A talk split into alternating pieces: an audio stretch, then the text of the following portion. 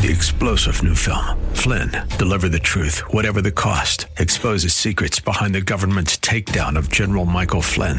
Flynn knew what the intel world had been up to. He ordered the first audit of the use of contractors. This set off alarm bells. He told the truth. He was the most dangerous person for Donald Trump to hire. They had to get rid of Flynn.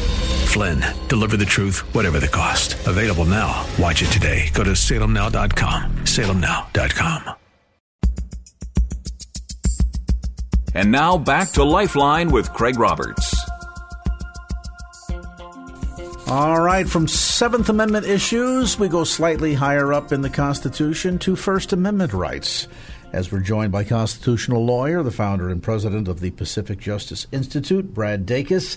Uh, case court revolving a case court English, Craig, a court case involving a street preacher um, who was not in any violation of the law, but that wasn't seen, perhaps, that perspective by the El Paso police. And he was criminally charged for preaching. Let's get details now. Counselor, give us some background on this story. Certainly. Uh, this gentleman uh, is a man who uh, was, uh, first off, he has his uh, Master's of Divinity from uh, Southern Baptist Seminary in Lexington, Kentucky. He's very educated, has his Master's in Philosophy.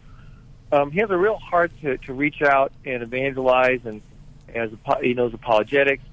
Uh, so he was out there in El Paso, downtown El Paso, on a public sidewalk, uh, preaching the gospel, and um, you know, in in a very positive, uh, understandable way. Well, a police officer uh, had a, had told him earlier said, "Don't stand over here. Instead, stand here." So, so he was standing at the place that he was earlier told uh, he should stand if he's going to preach by a police officer. well, then, two weeks later, uh, he is written up uh, with criminal charges against him uh, for allegedly preaching on private property, so, but it was a public sidewalk. So now, this place where he was told by the police two weeks before to stand was in fact on public property.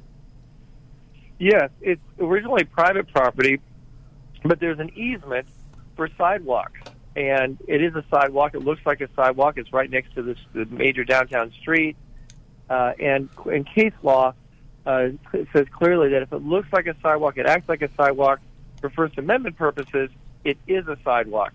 Uh, and that's very important for people to understand. So, uh, but nonetheless, he, you know, the, the owner of the plaza didn't want him there.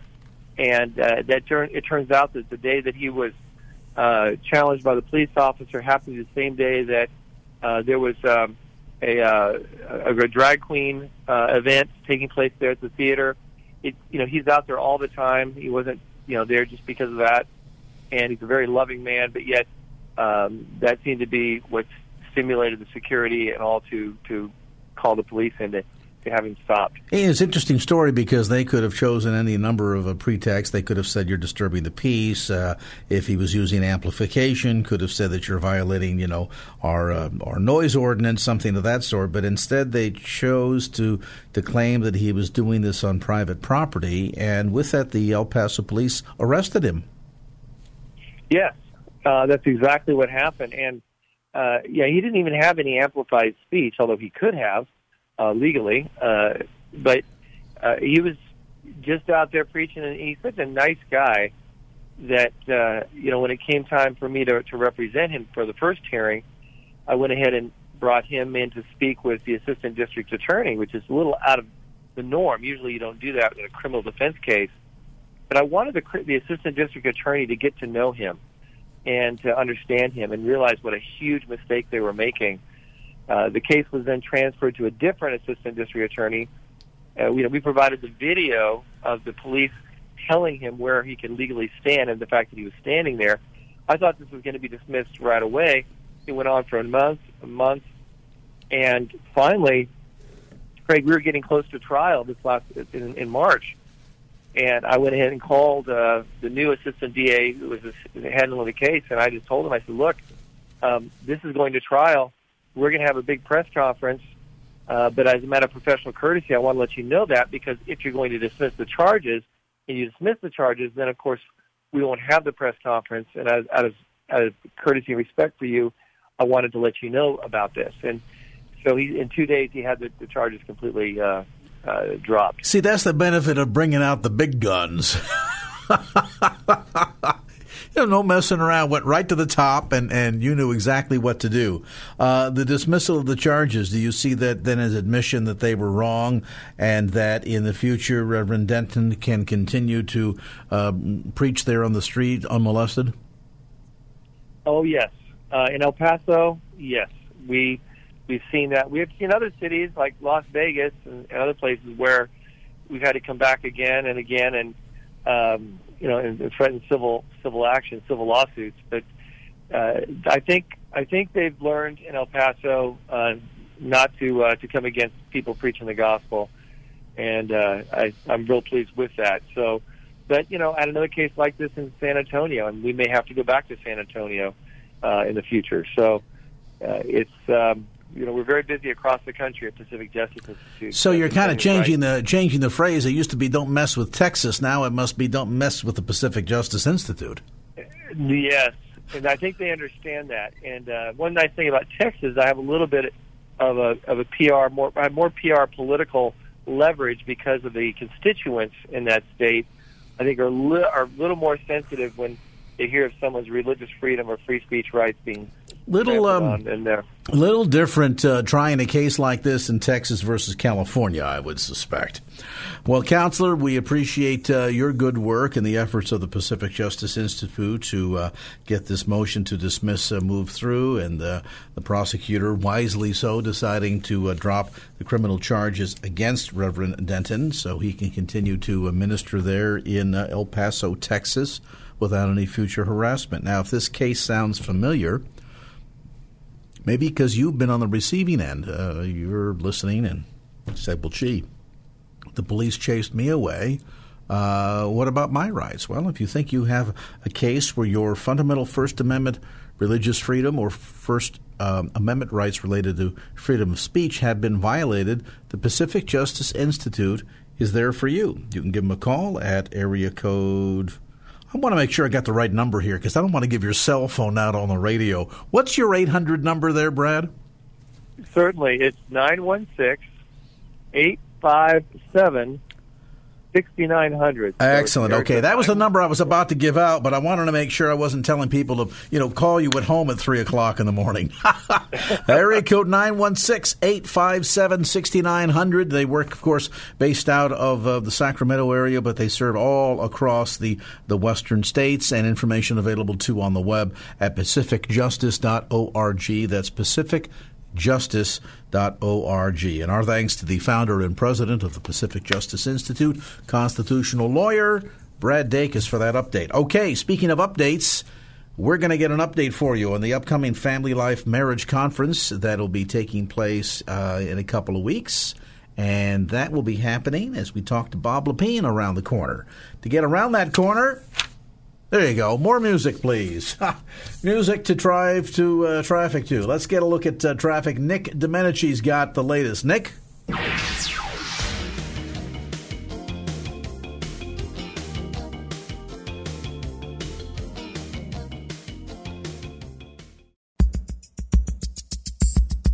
And now back to Lifeline with Craig Roberts. Think for a moment about the trajectory of your marriage relationship. You met, you courted for a while, eventually you decided to get married. You started careers, you began a family. Then along came all the responsibility. You know, things like caring for the kids, taking them to doctors, taking them to baseball practice, taking them to school, parent teacher conferences, bills, all of that. And as you go along in life, somehow one day you suddenly wake up and have the very odd feeling that you really don't know the person that you're in a marriage relationship with. You feel as if maybe time and, and a lot of substance, perhaps, in the midst of doing family and doing marriage has somehow slipped away, or maybe your priorities have shifted and they're not exactly where you feel in your heart. And you know from what the word tells you, it's not exactly where you should be. How do you get back to the things that matter? How do you get back to rediscovering the joy of that beginning days of your marriage relationship? Well, with some insights about a very special event coming to the San Francisco Bay Area. We're joined by Bob Lepine. Bob, of course, no stranger to KFAX listeners. You hear him each morning here on KFAX as co host of the Family Life Today broadcast, and you'll also recognize his voice as the on air announcer for Truth for Life with Alistair Begg. And Bob, great to have you on the show. Craig, always great to be with you. How are you? I'm doing well, thanks. Hey, let's let's talk for a minute about first kind of the, the this this spiral that seems to take place in every marriage relationship. I don't think anybody ever from the beginning sets out to fail. Nobody starts and says, well, we'll get married, we'll have some kids, then we'll get into a nasty divorce. I mean, nobody plans for that to happen, and yet sadly, oftentimes it does. And it just seems like the things of life get in the way, and all of a sudden you've really lost a grip on the things that matter. Well, you've described it perfectly, and, and what we say at our Weekend to Remember Marriage Getaways is that the natural drift in every marriage is a drift toward isolation.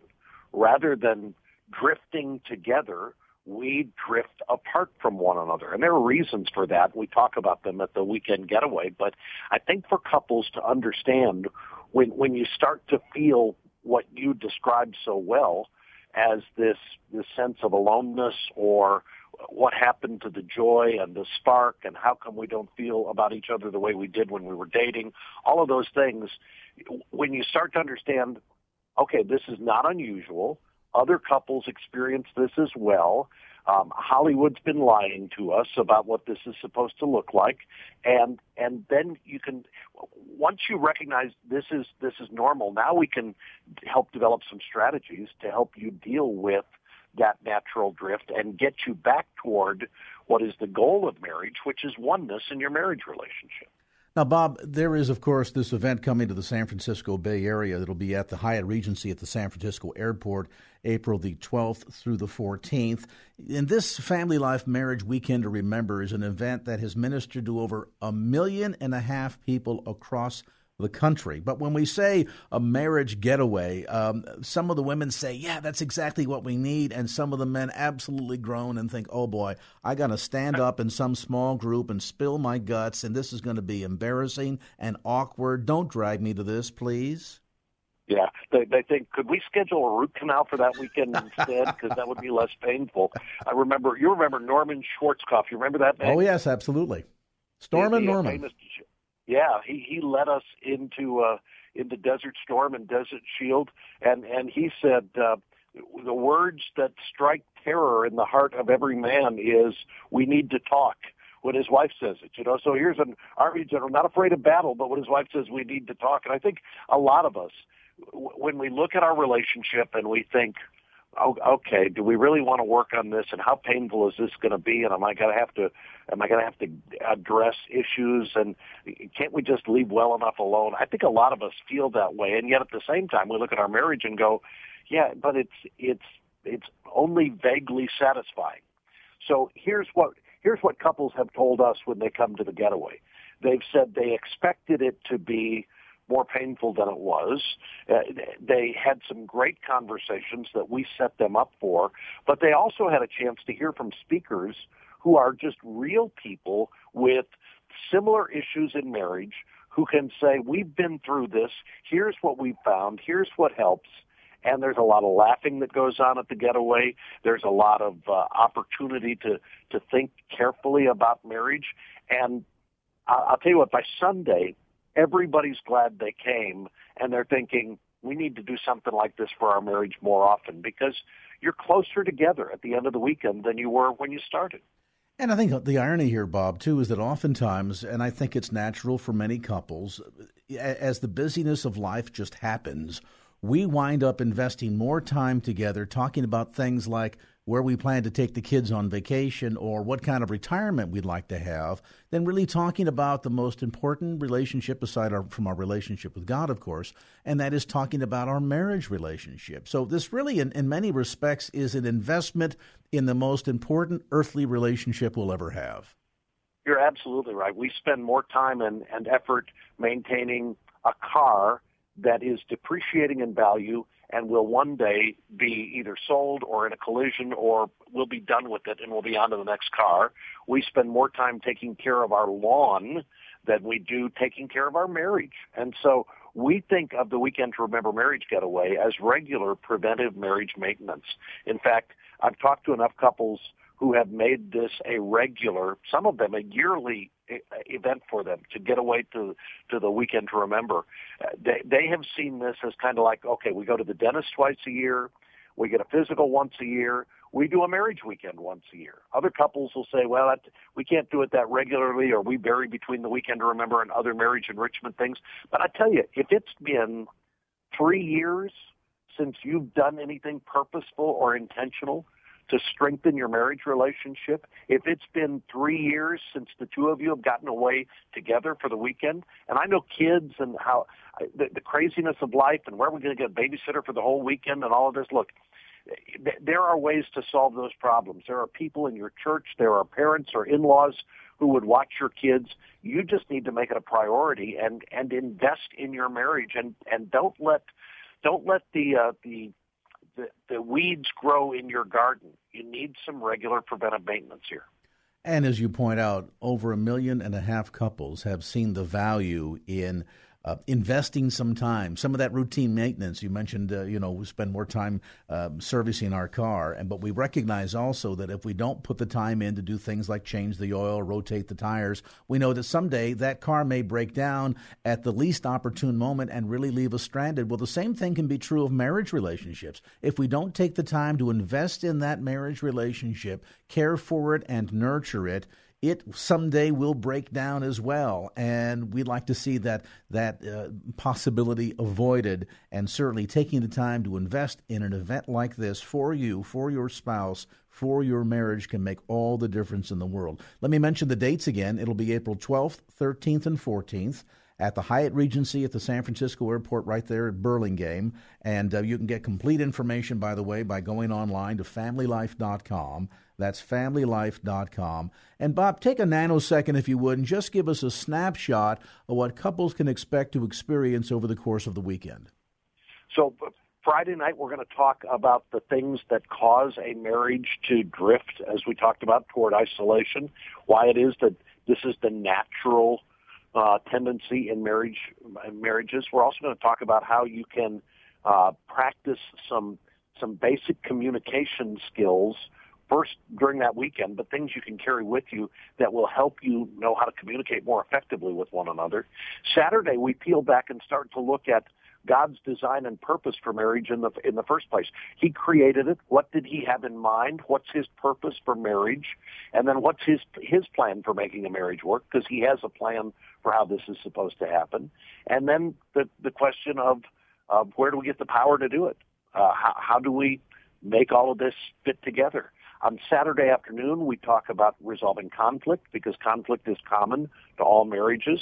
And then we talk about uh, intimacy, marital intimacy, and sexuality, and help couples who are experiencing challenges in those areas.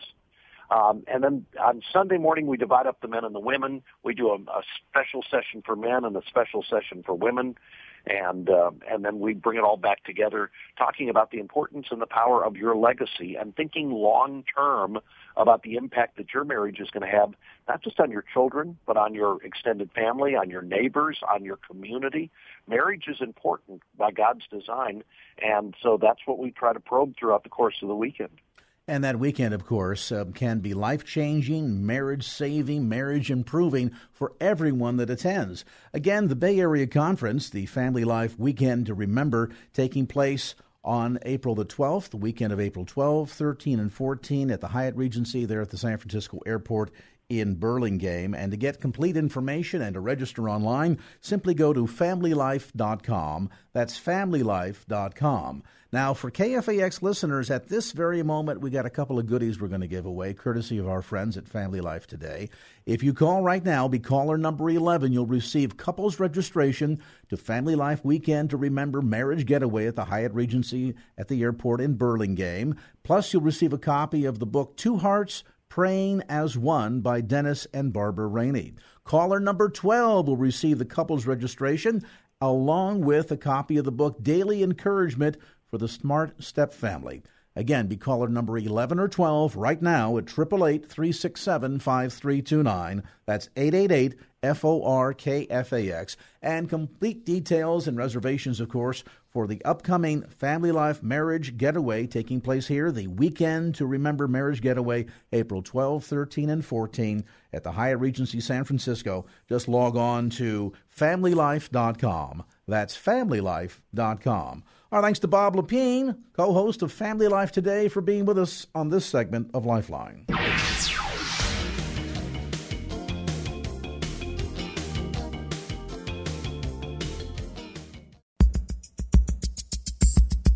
And now back to Lifeline with Craig Roberts.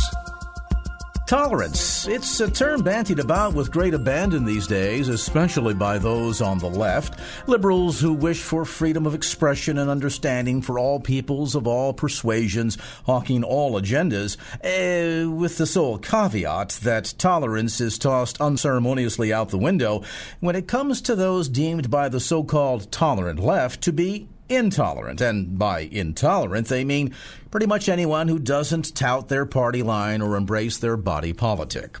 A new book out that gives us the inside story to this issue of an attempt by the liberal left to silence everyone else. The book is called The Silencing How the Left is Killing Free Speech. Its author, well known political pundit, news analyst, USA Today columnist, and Fox News contributor, Kirsten Powers. Kirsten, let's talk a yeah. bit about this attack on free speech coming from kind of an unusual end of the political spectrum. I mean, aren't these the same people, the students of yesterday and the teachers of today, that began the free speech movement on the Berkeley campus in the 1960s?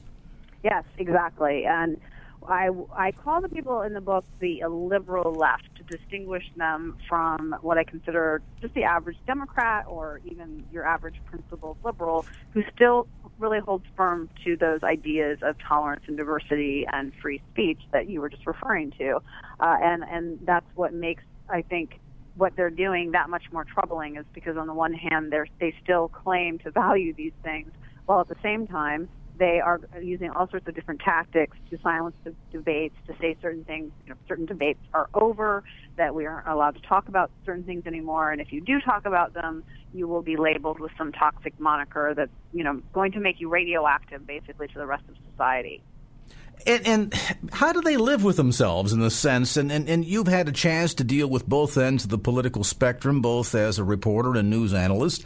Uh, there's this sense, I think, that some of them are out there promoting the same kind of stereotypes that they themselves purport to hate.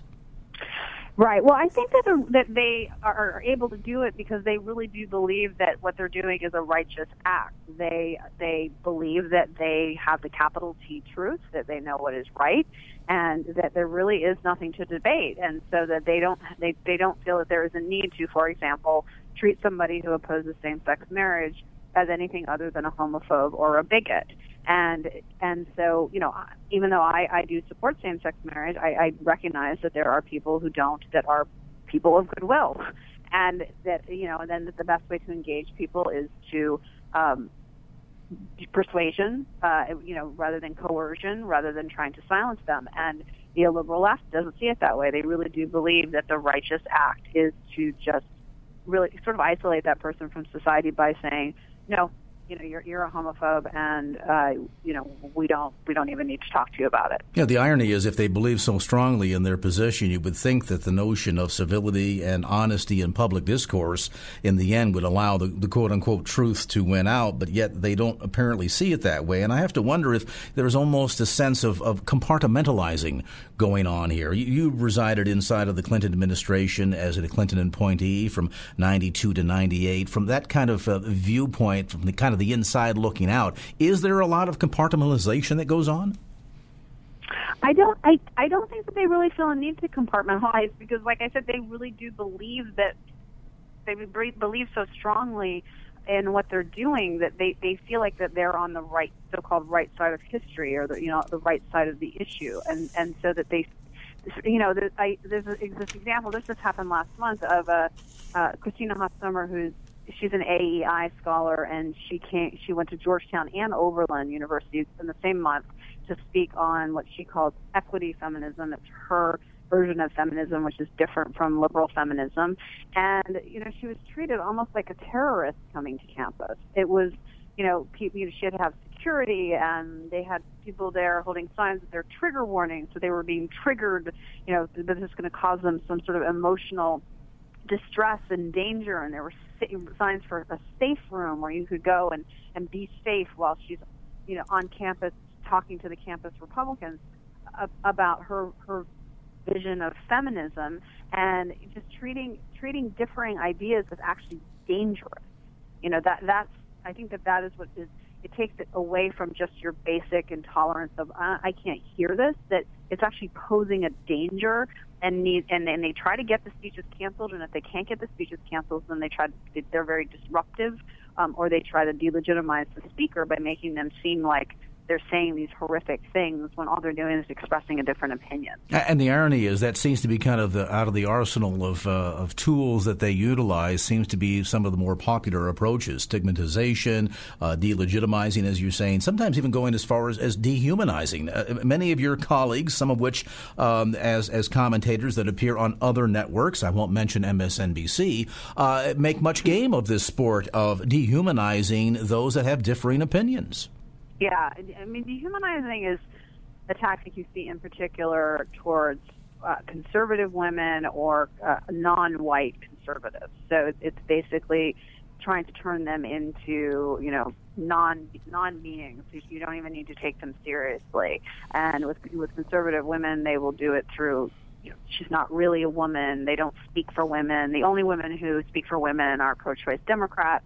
Um, that they are, you know, bush in a skirt uh, they're all sort of these, you know, female impersonators. These are some of the, the words that have been used to describe uh, conservative women, or they objectify them, which is another form of dehumanization. Which actually, what is so noxious about this is that it's feminists who have came up with this theory that dehumanize objectifying women is dehumanizing, and it's actually very effective. It's a very effective way to to make people not take a woman seriously.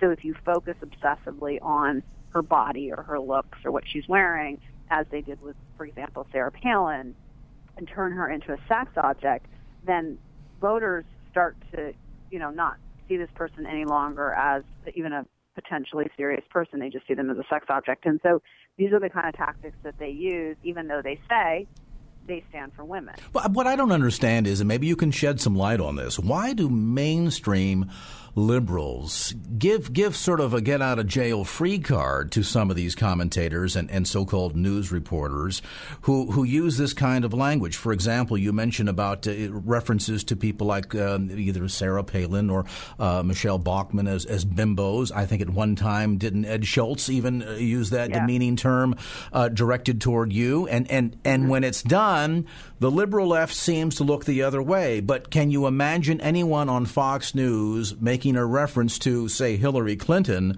as the um, Democrat candidate bimbo right. and getting away with it? No, of course not. I mean, there's a double standard, and at, at some point they have started to be shamed by it, and so they have some groups have started to recognize that they have to condemn uh, condemn this when it's happening to conservative women. Though they always kind of do it in this grudging way, you know, like, oh, yeah, I guess we have to you know, we have to stand up for this. But you know, they're not. But but for a long time they didn't, and a lot of them were participants in it. That's the thing. That a lot of the people who were making the misogynist attacks against Sarah Palin were self-described feminists. So it, you know, it, it, it's and so it's, it's sometimes it's them, and then other times it's sitting by, you know, while Keith Olbermann, while he was you know sitting atop his perch at MSNBC is doing it, whether it's Chris Matthews that is doing it. Uh, they you know they just sit there and they they don't they they just either ignore it or they um, you know maybe will find something to complain about now and then, but it doesn't cause the full scale hysteria that you see, like what you saw, what happened when when Rush Limbaugh had, you know, had uh, called Sandra Fluke, you know, a slut, which he he apologized. Well, actually, I don't know if he apologized, but he was treated as if he had to, uh, you know, lose his show over that, right? you know, and this is one incident versus continuous incidents of liberal men that are completely ignored.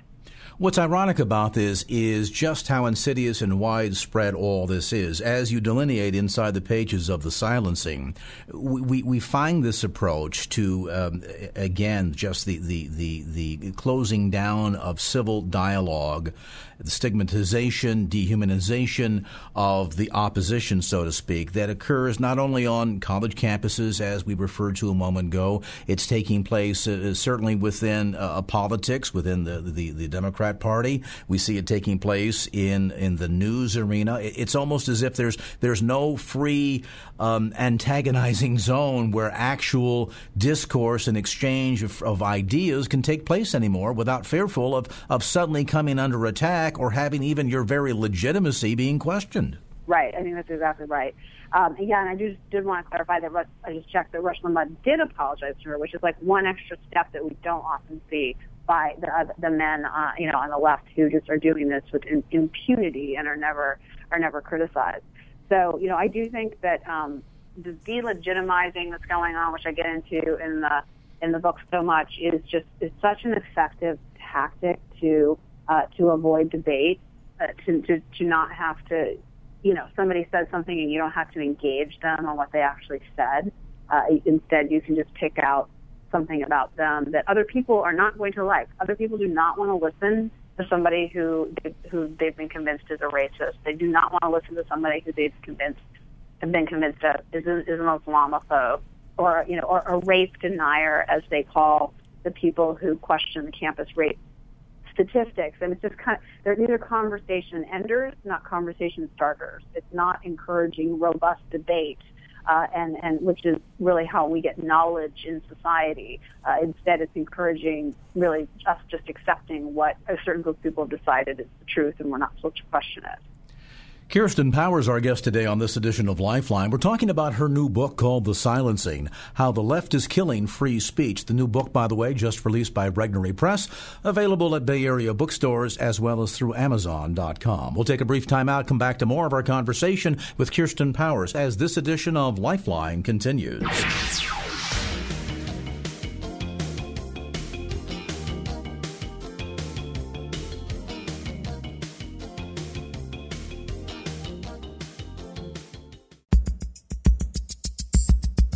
And now back to Lifeline with Craig Roberts. Welcome back to Lifeline. Our special guest today, well, you certainly know her as a political pundit, news analyst, USA Today columnist, and Fox News contributor, and now a new book called The Silencing. We're visiting today with Kirsten Powers. Kirsten, you relay an example of how insidious all of this is taking place on college campuses in terms of almost uh, sort of grooming students into this sense of, um, of intolerance uh, by talking about um, Lafayette College and, and their so called bias response team. Uh, share this example with listeners from the book, if you would, and then give us a sense of just how widespread is this mentality across campuses in America today. Well, th- these kinds of things are starting to crop up, and I expect them to probably spread. Which is the idea that you know, if you something on campus happens that you feel was somehow offensive, you know, some sort of bias, whether it's a racial bias or you know, gender bias or something, that you can report people for it, uh, and that it's treated as if it's uh, almost like a bodily harm that has occurred to you. And this is something that comes up throughout the the book in in, in various stories, which was particularly alarming to me, which was that you know taking offense or even just disagreement or having to see something or hear something that you don't like is really just often described as a violent event. That, that, that, the, that's the, the language that's used. I, I talk about the professor at the University of California, Santa Barbara, who physically attacked a pro-life student uh, who was part of a peaceful demonstration and told the police officer when she was arrested that she was quote unquote triggered, which is a word that comes up throughout the book, uh, that that she was triggered by having to encounter this peaceful demonstration. That she shouldn't have to see something like this. That it, it you know, this is supposed to be her safe space. This is a professor. Um, you know, who doesn't want to have to encounter a view that she doesn't like, and that and treats it just the expression of the view as an attack. And so this is the mentality that we have that is spreading, which is which is that, you know, in that case, that's an outlier. Usually, it doesn't involve somebody physically attacking somebody.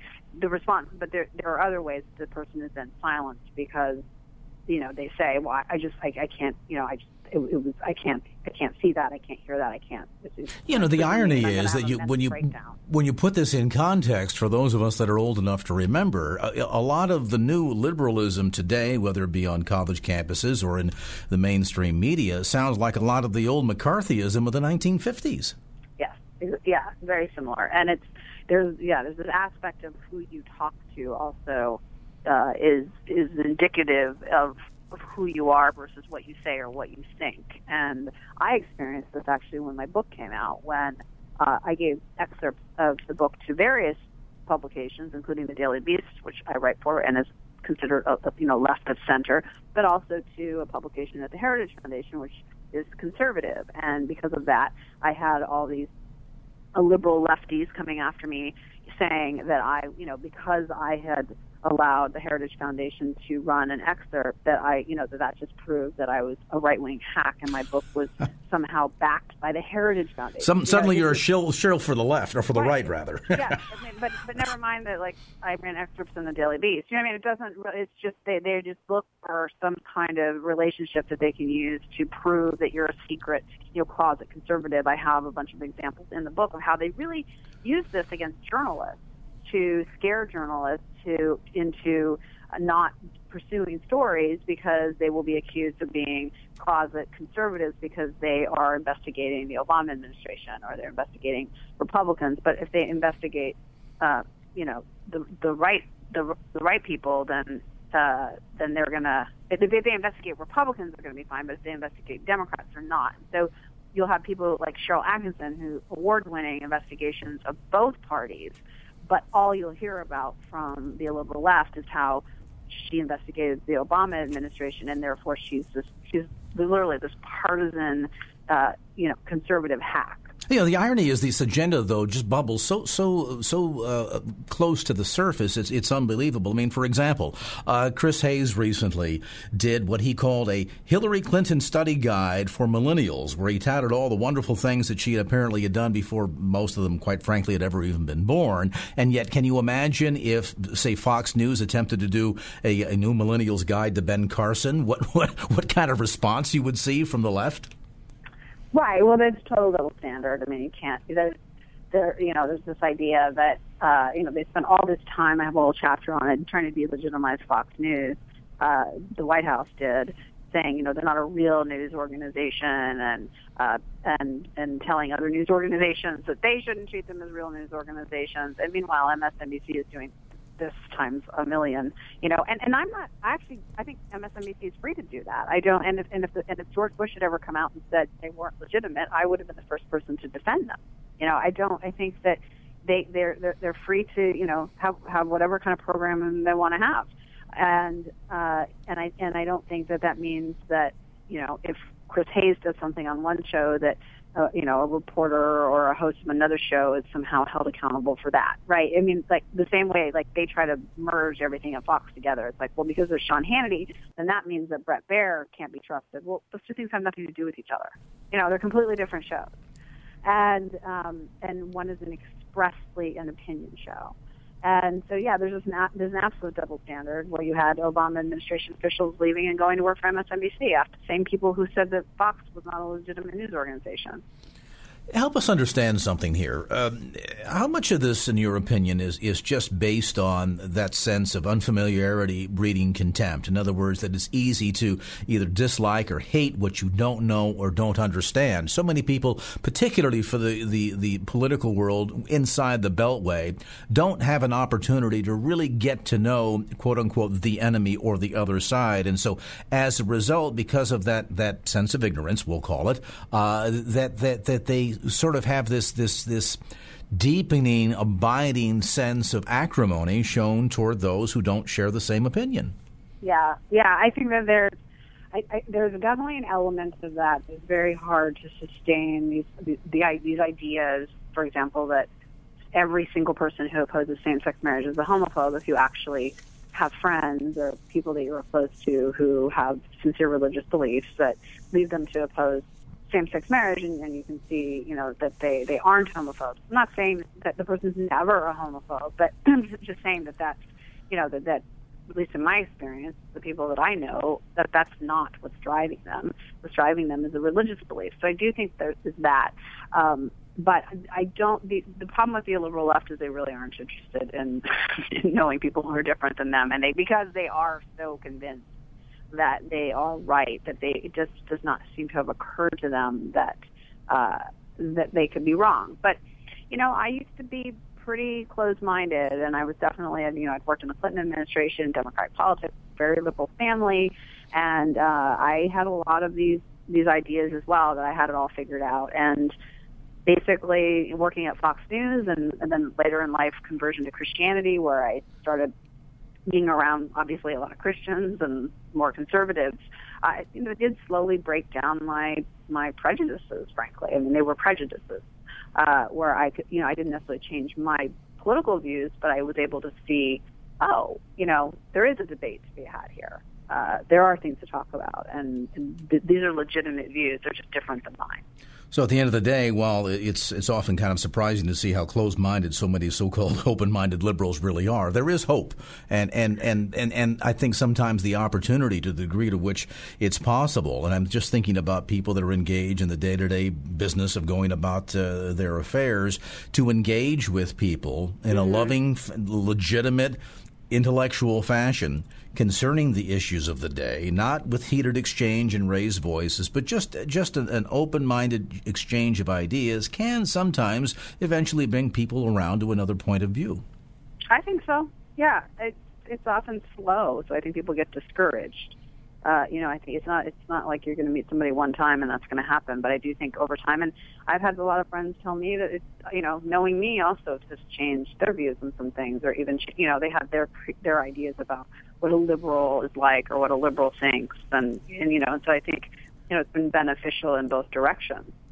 Well, the book certainly is very engaging in helping us to not only better understand what's taking place here, the dynamic between the two sides, so to speak, but also I think uh, uh, gives us a sense of hope that we can engage in some dialogue and eventually see some change. Kristen Powers, the book is called The Silencing How the Left is Killing Free Speech. The book published by Regnery Press, available at bookstores throughout the Bay Area as well as through Amazon.com. And of course, Regnery Press, a part of the company that owns this fine radio station.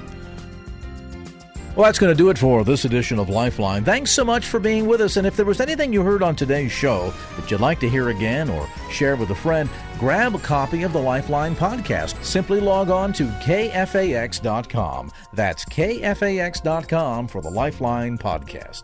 Our producer is Wanda Sanchez. I'm Craig Roberts. Till next time round, remember just don't keep the faith, get out there and share it, and make it a great evening. So long.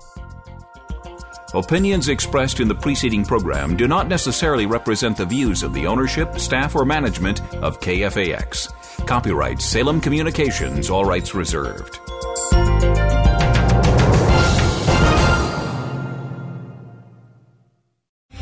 Three star general Michael J. Flynn, head of the Pentagon Intelligence Agency, knew all the government's dirty secrets. He was one of the most respected generals in the military. Flynn knew what the intel world had been up to, he understood its funding. He ordered the first audit of the use of contractors. This set off alarm bells.